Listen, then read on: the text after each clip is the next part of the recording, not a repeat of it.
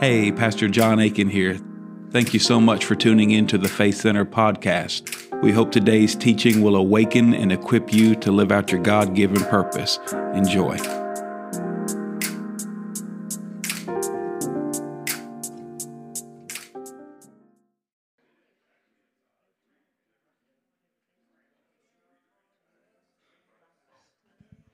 Well, all right, everybody, let's go ahead and get started. Make sure you grab your sheet. Tonight is one of those that I woke up this morning knowing exactly what I was supposed to teach on tonight. I mean, it was just like, boom, knew exactly what I was supposed to teach on. And I was mad about it because this is one of my favorite verses in the Bible we're going to go over tonight. And I really was like, man, I want to teach on this on a Sunday. And then it was like, because I love this verse. So this one verse we're going to get into and just what it speaks to. So I'm excited about tonight, and it must be for, I don't know, for somebody. And maybe, I mean, it stirs me up every time I go over a lesson like this kind of lesson tonight, because it just has some really, really simple but very profound stuff when you apply it. It's really, really good. And so make sure you get your sermon notes, and we'll jump into this thing and see what the Lord will do. So, Father, in Jesus' name, we thank you, Lord. We speak peace over every home, over every heart, over every life. God, we trust you, and we honor you, and we ask for your help. Holy Spirit, help us learn, help us feed upon your word, help us have clarity of mind. Those who are tired, God, help us. The spirit is willing, even though the flesh might be weak. So we ask for help, that you give life to our mortal bodies by your spirit within us, and help us learn and help us be eager to hear and eager to apply your word. In Jesus' name, amen. All right, so I'm going to talk about three stages of maturity, but I'm going to talk about it from a certain perspective. Now, if you've been around Faith Center for a decent amount of time, hopefully you already know all of this, because I've taught this in different ways, different times, different things. And sometimes I fall into this thing of if I know something or if I'm thinking something, I think everybody else already knows it. And I find out more and more people tell me, no, that's not true. And sometimes repetition is good. So this is key. And especially since I've been talking about faith last couple Sundays, this is going to just stir me up. So, I put it on your notes to see. You can look in your Bible if you want to. 1 John 12 doesn't exist. 1 John 2, verse 12 through 14. I'm going to read this out loud, and then we're going to walk through some stuff. So this is the same guy, the same apostle, the Apostle John, who wrote the Gospel of John, also wrote towards the back of the Bible, 1 John, 2 John, 3 John. And so this is him writing. He says, I write to you, little children, because your sins are forgiven you for his name's sake. I write to you, fathers, because you have known him who is from the beginning. I write to you, young men, because you have overcome, the blank there is overcome, the wicked one. I write to you, little children, because you have known the Father. I have written to you, fathers, because you have known him who is from the beginning. And I have written to you, young men, because you are strong, and the word of God abides in you, and you have overcome the wicked one. So the first thing I want you to see is just this word overcome that I had you write in there. It's the Greek word Nikaō. And it's a verb. In Greek, it's a verb. And I'm not great at Greek. I'm barely struggling with English. But I know Nikaō is a verb, present tense verb. And so it comes out of the word Nike, like you see for the logo and the shoe company, whatever, all the things that they do, Nike, Nike, which is the noun. So Nike is the noun, which means victory or the victorious one. And then Nikaō is the present tense of that. So that word Nikaō, which comes out of Nike, but Nikaō means that I am like presently, I am presently victorious. I am presently conquering. I'm presently prevailing. It's that verb, I'm subduing and I'm carrying off the victory, or I'm bringing about the victory. So the noun, Nike, is when you're standing up on the stage with the trophy, I'm the victorious one and I'm the victor. That's the noun, Nike. The verb, Nikaō, is when you're doing your, when you're presently carrying out the victory. And so as believers in Christ, we are presently carrying out the victory that he's already made us victorious in. So we don't work for victory, we're working from it. So what I want to do, and I hope I do it, who knows, sometimes I do this well and sometimes I do it terrible, but I want to connect maturity to victory. I want to connect that, because when you walk in maturity in Christ, you are unlocking and experiencing, with different levels of maturity, different levels of victory. So I want to connect maturity to victory, because some people that we know, not you, but somebody you know, is being overcome by stuff Jesus has already made them victorious over, because they don't know how to mature in the victory that Jesus has already won for you. And so you believe your flesh, you believe the temptation, you believe this natural world, you believe these experiences, you believe your disobedience, you believe your sin over what Jesus has already done for you. He's already given you the victory. And we're going to see this as we walk through this. But real quick, looking at that section of Scripture, as you read through there, is there anything else that kind of stood out to you as we read through that? I want you to raise your hand and talk to me. Is there anything else that you kind of noticed? And it's okay if it ends up, you know, being maybe something just for you, but I'm curious. I want to know what you saw. Is there anything else that kind of stood out to you that you thought was interesting when you read that? And just raise your hand, get my attention, because I'm going to sit here for a second. Everybody's scared. Okay, what would you see? Different levels in what phrasing? So let us know what you're talking about. Little children, fathers, young men. That's exactly what we're going to unpack tonight, the different levels of maturity. Awesome. What else did you see?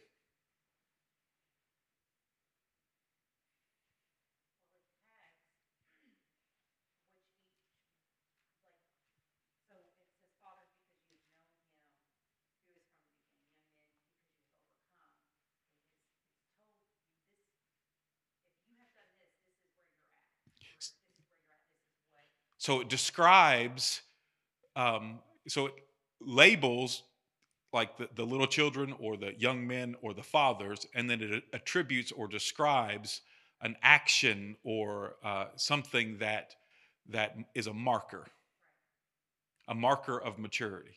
Look, I'm doing good. That's good. A marker of maturity. Sounds like a preacher made that up. Yeah, good job. Tell Sarah I did good. So anybody knows anything else? It's very good stuff. Yeah, so overcoming the wicked one. That's that victory. That word overcome is that word Nikaō, which means overcome in present tense in real time. There's one more thing I want people to see. Okay, yes.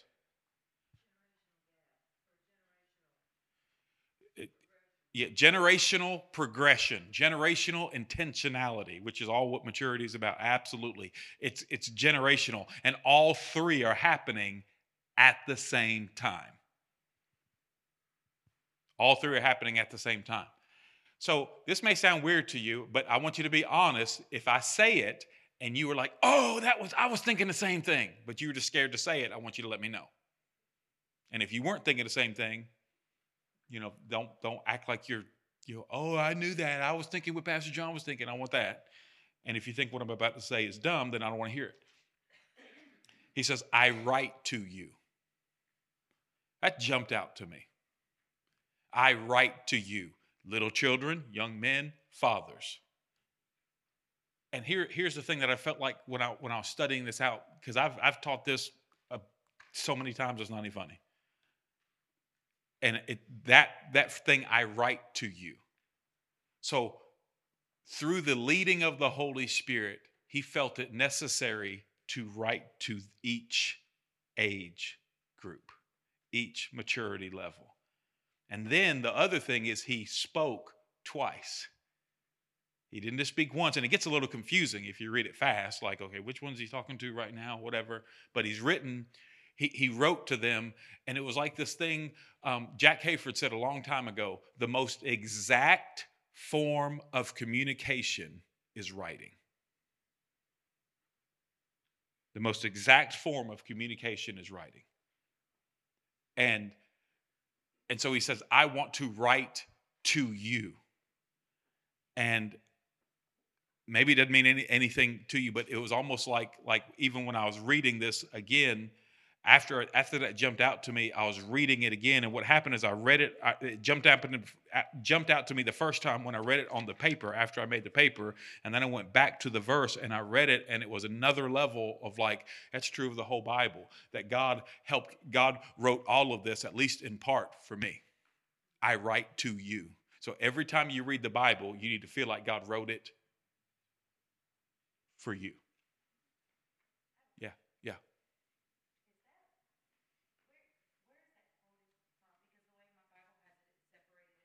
Mm-hmm. So is that from like another book in the Bible that he's quoting? Yeah, you're talking about, is it from the Old Testament? Yes.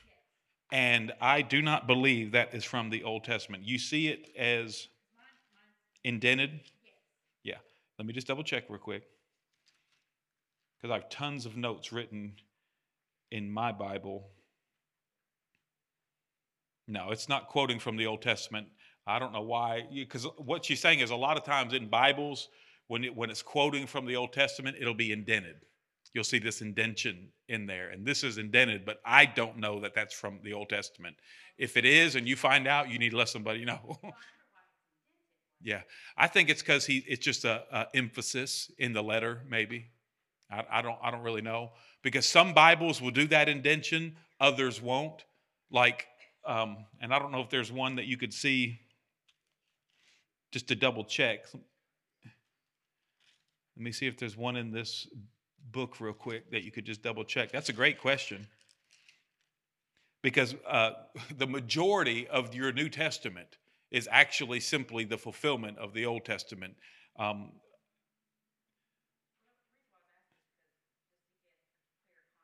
Yeah.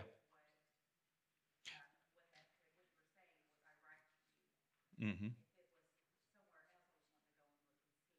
Yeah. Well, I think that concept, I think you could take all the way through Scripture, and I think you could take it all the way through there, because like the Gospel of John, even though it's not Old Testament Scripture, the Gospel of John said these things that are written so that you may believe. So there's more that happened than what is written, but what is written is enough for you to believe. And then another thing at the beginning of 1 John, he says, we write to you that your joy, our fellowship is with the Father and with the Son, and we write this to you that your joy may be full. So you see this, and then I think about Luke, about, he's writing to O Theophilus, and so you see this intentionality that I think is just really cool about writing to different ones. So the indentation is not because it's an Old Testament Scripture that I know of. I don't see any. Yeah, 1 Corinthians. Yeah, 6:11. But that's not quoting from the Old Testament, though, is what.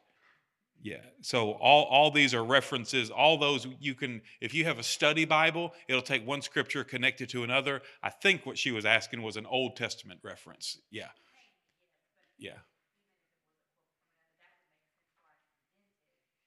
Well,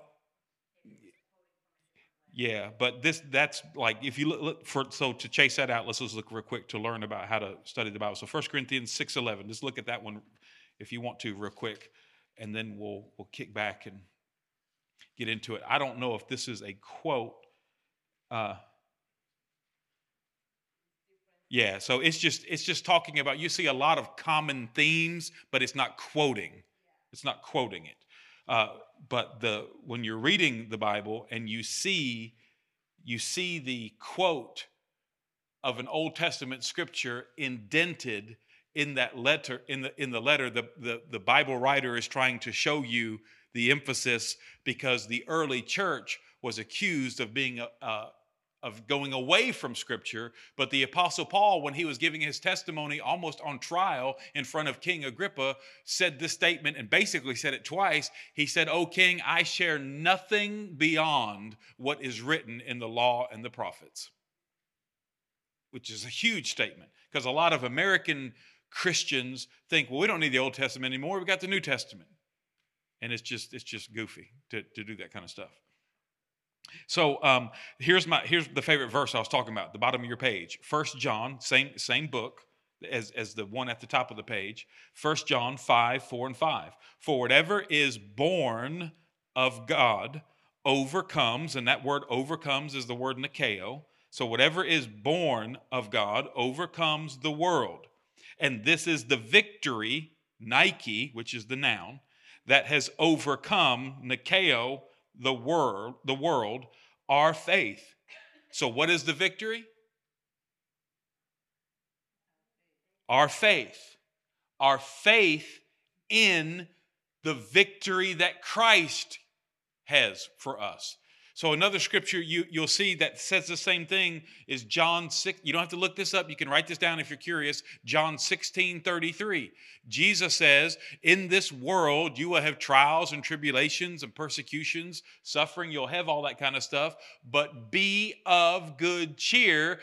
Can you finish it? Because I have Nikaō'd the world.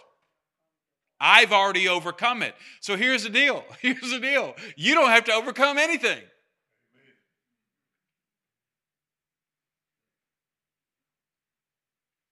If you're trying to overcome something, you've missed it. Because the Nikaō, the faith, the victory is our faith. The victory is not our effort. The victory is not our striving and trying, like, look at what I can make happen. The victory is, I believe 100% in the victory that Jesus won through his death, burial, and resurrection. And his victory is my victory. And since Christ lives in me, because I'm a born-again child of God, since Christ lives in me, then he is the victorious one. So I now get to presently walk in the victory he already accomplished for me.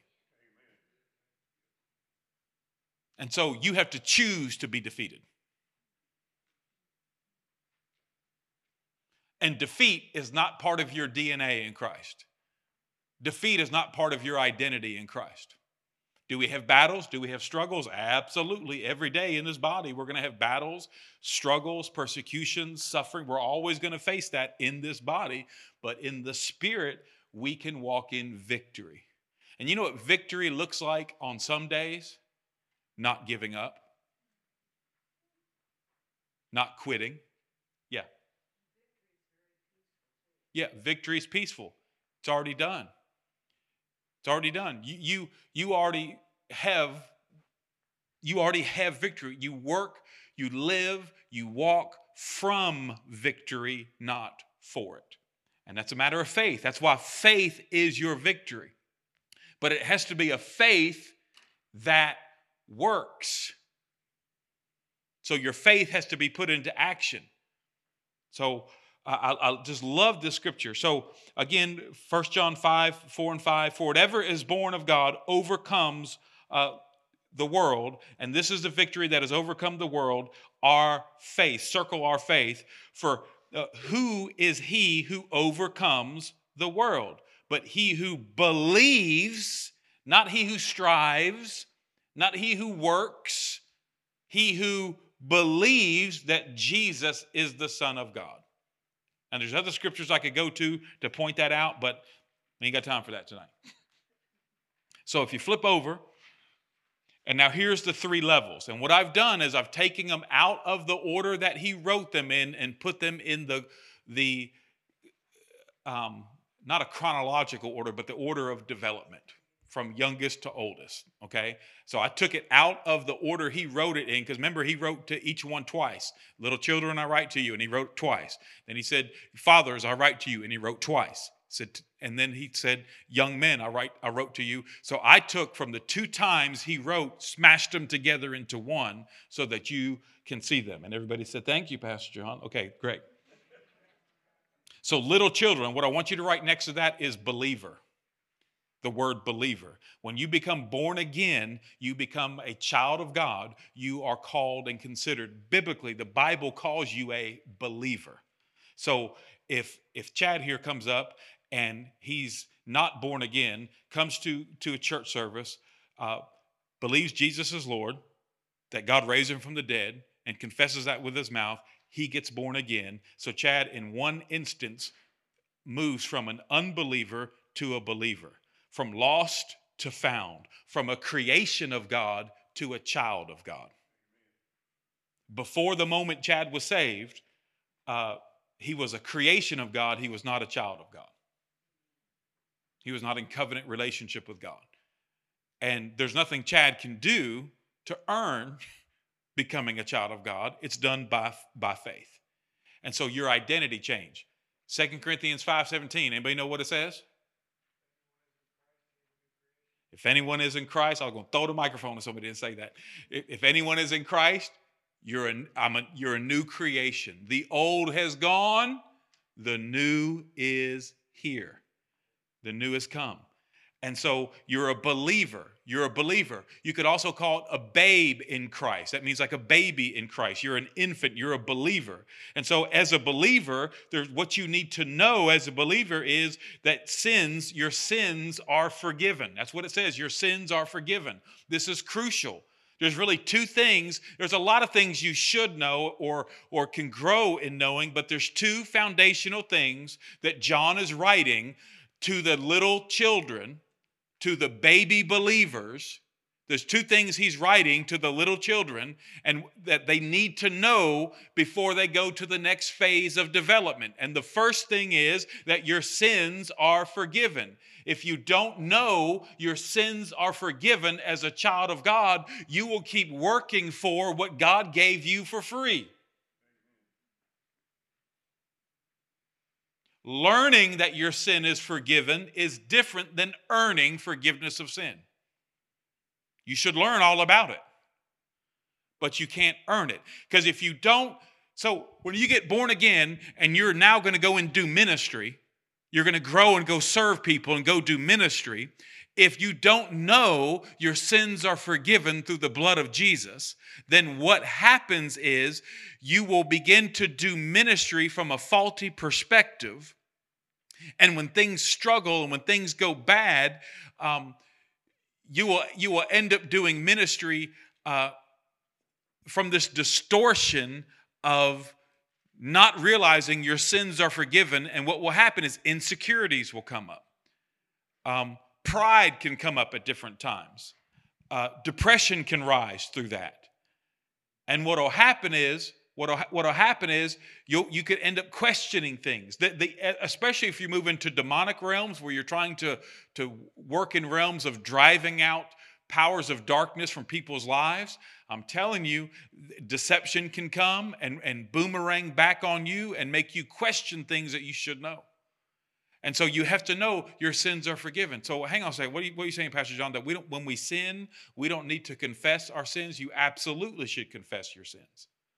And I don't have time to break this down, but the Bible is very clear about this. Your past, present, and future sins are forgiven in Jesus. They're forgiven. You absolutely need to confess your sin. You need to confess your sin, but when you're confessing your sin, the word confess means to say the same thing as. That's what the word confess means. So you got to do two things. When I sin once a year, what happens is when I repent and turn back in my fellowship and my relationship to God. See, if I sin, I don't lose my salvation. The blood of Jesus still speaks over my life. God does not change his mind about me when I sin. Now, in relationship and fellowship, because he loves me, because I am his child and I am a believer and I am a new creation, he will confront my sin. He will confront me like any good father would. But he'll always do it from a place of love. People think love is like always soft and sweet. No, it's not. Love confronts. Love rebukes. Love corrects. And so what ends up happening is you confess and you say the same thing that God says about your sin. At the same time, you say the same thing that God says about you. I am a new creation. I forgot who I was.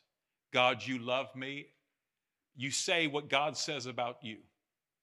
And at the same time, you confess. And what I did or what I thought or my actions were absolutely wrong. I have sinned before you, God. I have sinned against you. I've sinned against these other people. I've sinned against you, and I repent. And God, I ask you to cleanse me. Listen to me. Forgiveness and cleansing are not the same thing. You are forgiven. What you need is cleansing. Make sense? So... and there's a way to walk that stuff out. People who've been raised in a heavy-handed, religious, law-based, judgmental mentality do not like the stuff I just said because they think you're giving everybody a license to just go sin. No, I'm not. That's not what the scriptures teach. That's not what this is about at all.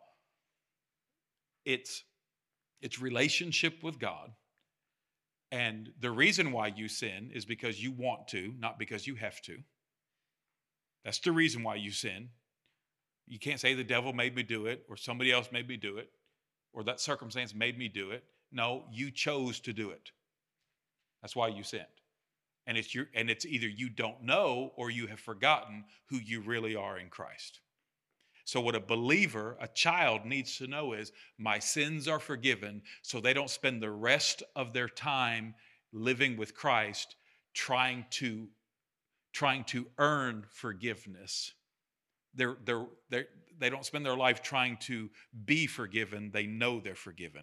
They'll spend their life being cleansed from their sin, but not forgiven because they're already forgiven. Does that make sense? Okay. And so the other thing that you need to know is that you know that God, you know God as Father. You know God as Father. So two things a believer needs to know, a child of God, little children. I write to you, little children. Two things you need to know. My sins are forgiven and God is my Father. He didn't say he's the Godfather. He's not the church boss. He's not, you know, there's a lot of misrepresentations of who God is.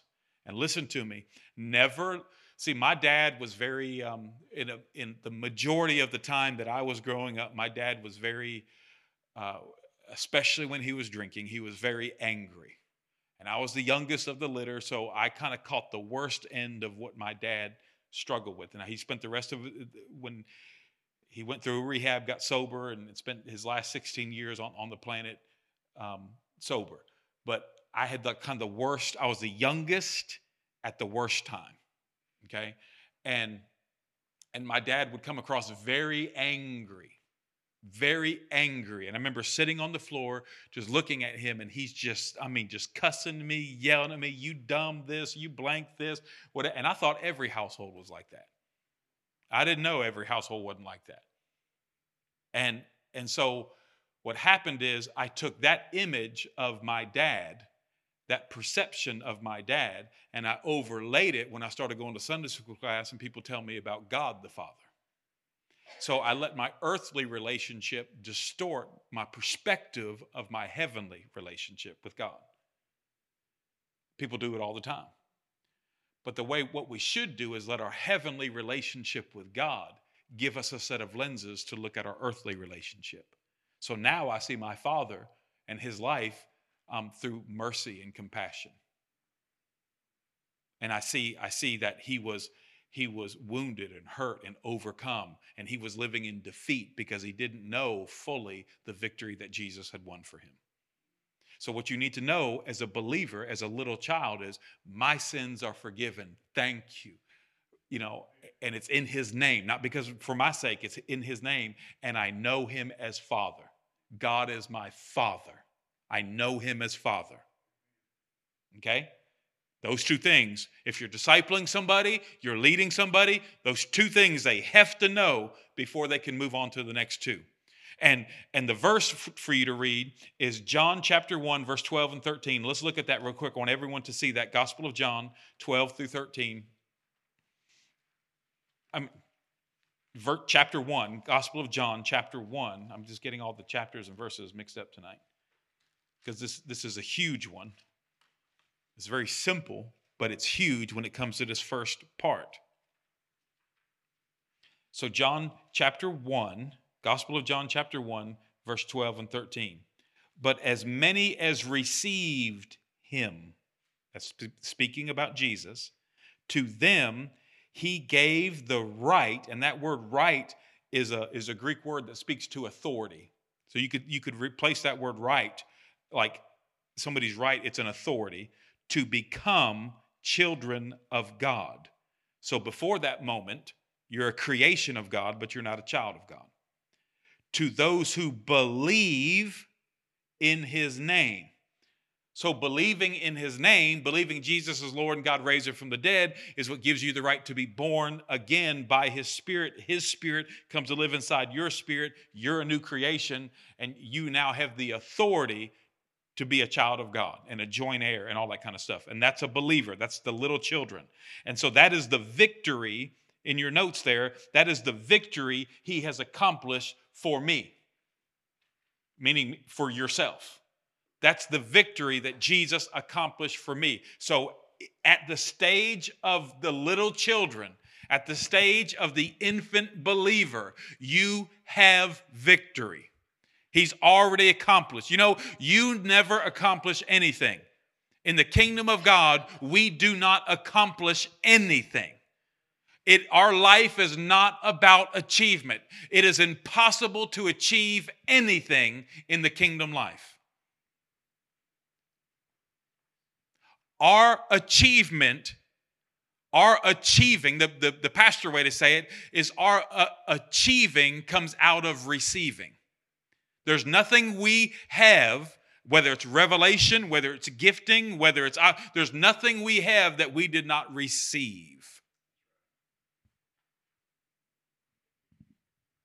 So we need to understand that. So the victory that we experience manifests in our life in a certain season, but we received it the day we were saved. That make sense? The second one, young men, means disciple. Young men is a disciple. Who can tell me what the difference is between a disciple and a believer? Raise your hand and tell me. What's the difference between a disciple and a believer? Say, is that louder? Somebody who sits at the feet of a rabbi, a learner, okay? A follower, someone who has commitment. You can add the word discipline to your belief. You're a student that is we call it in our modern day era, not like a student, like someone who's in a school, because a lot of them don't pay attention. But like an apprentice, like a pipe fitter who has an apprentice, or an electrician who has an apprentice. It's on the job learning, real life, real time learning. And you're not learning in a classroom setting. There could be classroom times, but you're primarily learning by application. So that's why I give you notes. So you can study and you can go apply it in your life. Because in Jewish thought, first century culture thought, you don't really know something unless you can do something. How many of you have met people who say they know something, but they can't do the thing they say they know? I love what Rick Clendenin said a billion times. you know, and he said this about the younger generation. He said, the younger generation have a theory but no experience. And so you got to be able to not only know something, but you got to be able to do it. That's when you really know it. And so, and what he said, the two things that he said, if I smash them together about the young men, that you're strong, so it means strength, but the strength was connected to the abiding word of God. So if you read the script, if you read the verse that we did at the beginning, it's you are strong and the word of God abides within you.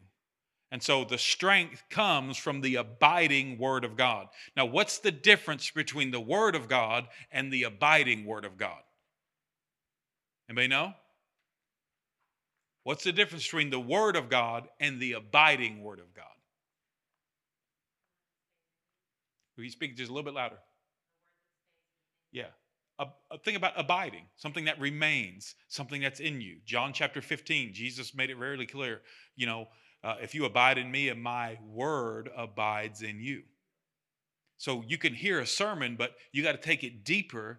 You can read, but you got to take it deeper and let it abide in you. Abide in you. What was that? Oh, live it. I thought you said it. And she's pointing over here. I'm like, okay, live it out. Yeah, you apply it. You walk it out. And here's my life story can be summed up in this. Addiction used to abide in me. And now the word of God does. I mean, really, it's that simple. The same obedience I gave addiction is the same obedience I give to God. It's that simple. So the two things to be a disciple is strength from the abiding word of God, and you overcome the evil one. So the strength is a result of the abiding word of God, and that abiding word of God that gives you strength gives you the strength to overcome the evil one, to Nikaō the evil one. So the only way you can overcome the evil one is because he's already been overcome by Jesus. So every time you experience victory and the enemy experiences defeat, you are simply reenacting the victory that Jesus got for you on the cross. Satan is a defeated foe. And if you don't see him that way, then you will see yourself defeated. You'll see a big devil and a small God. But we have a big God and a small devil. And you have to see it that way. So he overcomes the evil one, and that is the victory he has accomplished in me. Because that means now what was for me is now operating in me. And it operates in me first. In me first. It's operating in me. So addiction is not dominating my life. Depression is not dominating my life. Fear, anxiety is not dominating my life. Lust, temptation is not dominating my life. I'll even speak close to home. Gluttony is not dominating my life. It's not dominating me.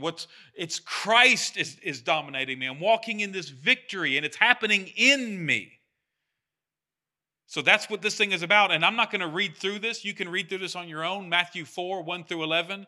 That is reference to the temptation of Jesus. And remember, Jesus was tempted by the enemy, and I love reading that. I love looking at that. Golly. We may come back to that. Let's see. But there's three temptations that, I'll just say this in case I don't come back to it. There's three temptations that Jesus faced in the wilderness. And those are the three temptations that the enemy has. And Jesus won the victory for us over the enemy. Because the word of God was abiding in him and he was strong. Now he's the Lord, he's God. He's God and he is the Son of God, but he was functioning as a man submitted to God. The Bible's very clear about that. He is God and he is the Son of God, but he was operating by faith. That's why faith is our victory.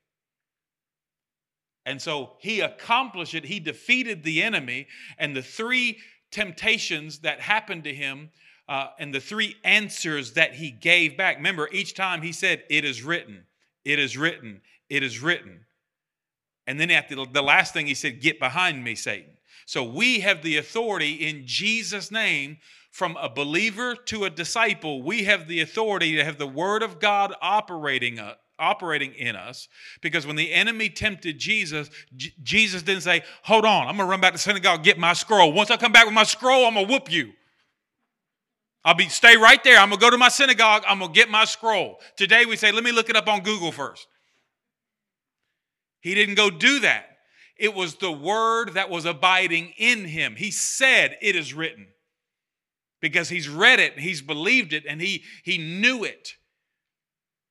And spiritually, the word is him. But he knew the word, and he spoke it. He spoke it as if he wrote it, because he is the living word of God. But as a man, he spoke, he defeated the devil as a man, not as a God. But a man who's totally submitted to God. Now, you and I are not gods. We don't become gods. We become one with God. Covenant relationship with God. We don't become gods. Our victory is only in Christ. Christ in me. Me in Christ. We don't elevate ourselves through enlightenment or any other way to become gods. But we become one with God, joint heirs with God, one spirit with God. But we don't become gods. That make sense? And so that's why I gotta be careful of New Age stuff, because they take a truth and twist it. And so the thing is, I'm one with Christ. And so he defeated the enemy. And the last thing he said was, "Satan, get behind me." So if you walk through the three things that he said, and we may end on those three things. If you can understand and walk through the three things that he said and have those three words operating in your life, operating in you, then the victory that was operating in him will be operating in you, and you'll say to the devil, "Get behind me," and he will obey, because you're not talking about your authority, which is nothing. You're talking about God's authority, which is everything. I hope that makes sense. All right, so let's skip down to the last one. Fathers. This is ambassadors. So we started with believers. Now we have disciples and young men. The fathers are the mature, and they're the ambassadors. They're the representatives. They're the mature ones. They're the ones who have experience, not just the theory. They're the ones who've walked with God, who have relationship with God. They've been through a thing or two. They're the ones that's walked through the valley of the shadow of death, and they feared no evil, and they came to the table, and they came throughout the other side because they know God was with them. They walked with God. They trusted God's word in the middle of a trial, in the middle of a struggle. They've seen God as faithful. See, the difference here, and why I only have one underline about this underneath fathers, is you know him, and the key phrase is "from the beginning." And what that means is you have history, fellowship, experience, relationship with God the Father. So the difference between knowing God as a father, I'll use my own life as an example. I knew my dad was my dad when I was a little bitty kid. Cute little kid, but I knew he was my dad. But as a man and as a father myself, after having walked through so many things in life with him, I now see my dad, who I've always known to be my father. I see the history, and I see things I didn't see when I was younger. So there's some of you that have walked with God, and you know God in a way that you didn't know him before because of the maturity and the history and the relationship. And so you know him from the beginning. That means you trust him. So young people can get moved by stuff. Oh my gosh. Oh, and Like even now, you know, even though there's a lot of crazy stuff happening in our world, some of the older people are like, I remember this. This happened in the 60s, because you see the cycles and you see the patterns and you see whatever. But if it's your first time experiencing something, you think, oh my God, it's new to you, but it's not new. And so when you have that history with God, you see his faithfulness. And so it means you know him from the beginning, and that's the victory that he has accomplished through me. So there's a victory for me, there's a victory in me, and there's a victory through me.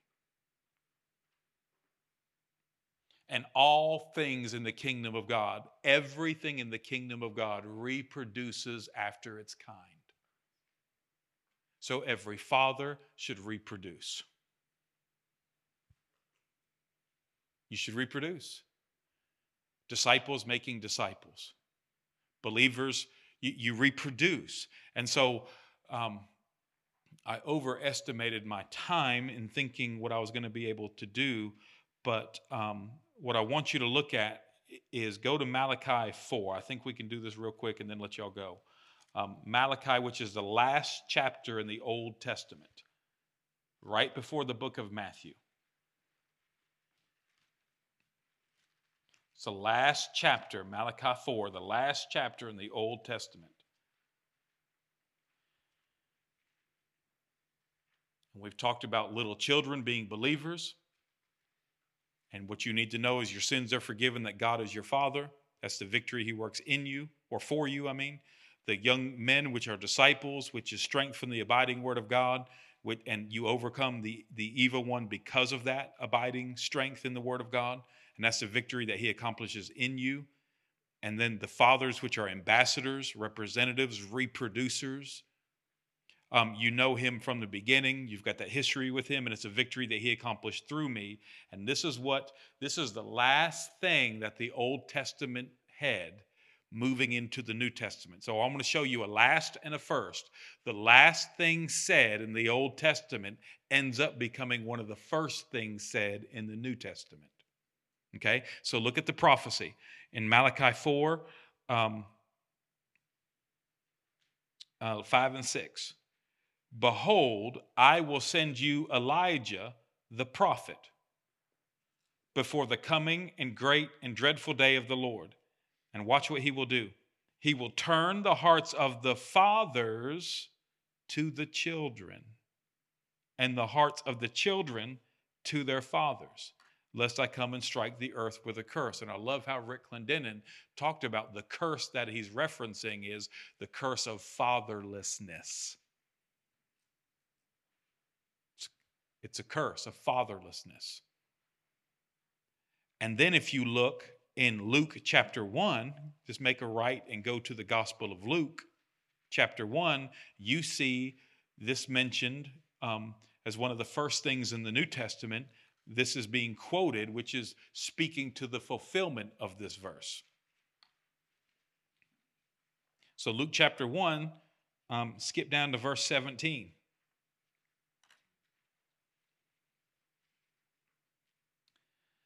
He will also go before him in the spirit. And this is talking about, this is a prophetic reference to John the Baptist, who was the forerunner for Jesus, who Jesus had said here, that talking about John the Baptist, that he also will go before him in the spirit and power of Elijah to turn the hearts of the fathers to the children, and the disobedient, which, by the way, is referencing the children. And if any of y'all have them, you know what I'm talking about. The disobedient to wisdom of the righteous, or wisdom of the just, and to make ready a people prepared for the Lord. So how does God want to prepare, beginning the New Testament? How does God... Listen. Ugh. How does God prepare? How does Father God prepare the orphans of sin in the world, the lost orphans of sin in the world, how does Father God prepare them to receive his son? Your whole Bible is a book about a father and a son. He sends the spirit and power of Elijah through a man named John the Baptist to come to in the earth. Remember, I talked about the distorted relationships in the house that cause you to, your negative, dysfunctional relationship with your father blinds you from seeing your heavenly father, distorts you from seeing God properly. So what he's doing is he's saying, I'm going to send one to prepare the way and call people to repentance so that the hearts of the fathers are turned to the children and the hearts of the children are turned back to the fathers. And there's repentance in the house that the disobedient, and it could speak to both, but I think specifically speaking to the children, the disobedient will turn to the wisdom of the righteous. And that's preparing generations to receive the gift of God's Son. That's just huge to me. I wish I could say that all better. It's just huge to me. And so when you talk about an ambassador, a father, a young father looks at his family like, man, when y'all gonna grow up? Y'all run around here, don't feed yourself, don't pay no bills. When are y'all going to grow up? A grandfather looks at those same kids. I hope you never grow up. I hope you never grow up. So the heartbeat of an ambassador is you see the children. And you see God's plan and purpose for them. You pray for them differently.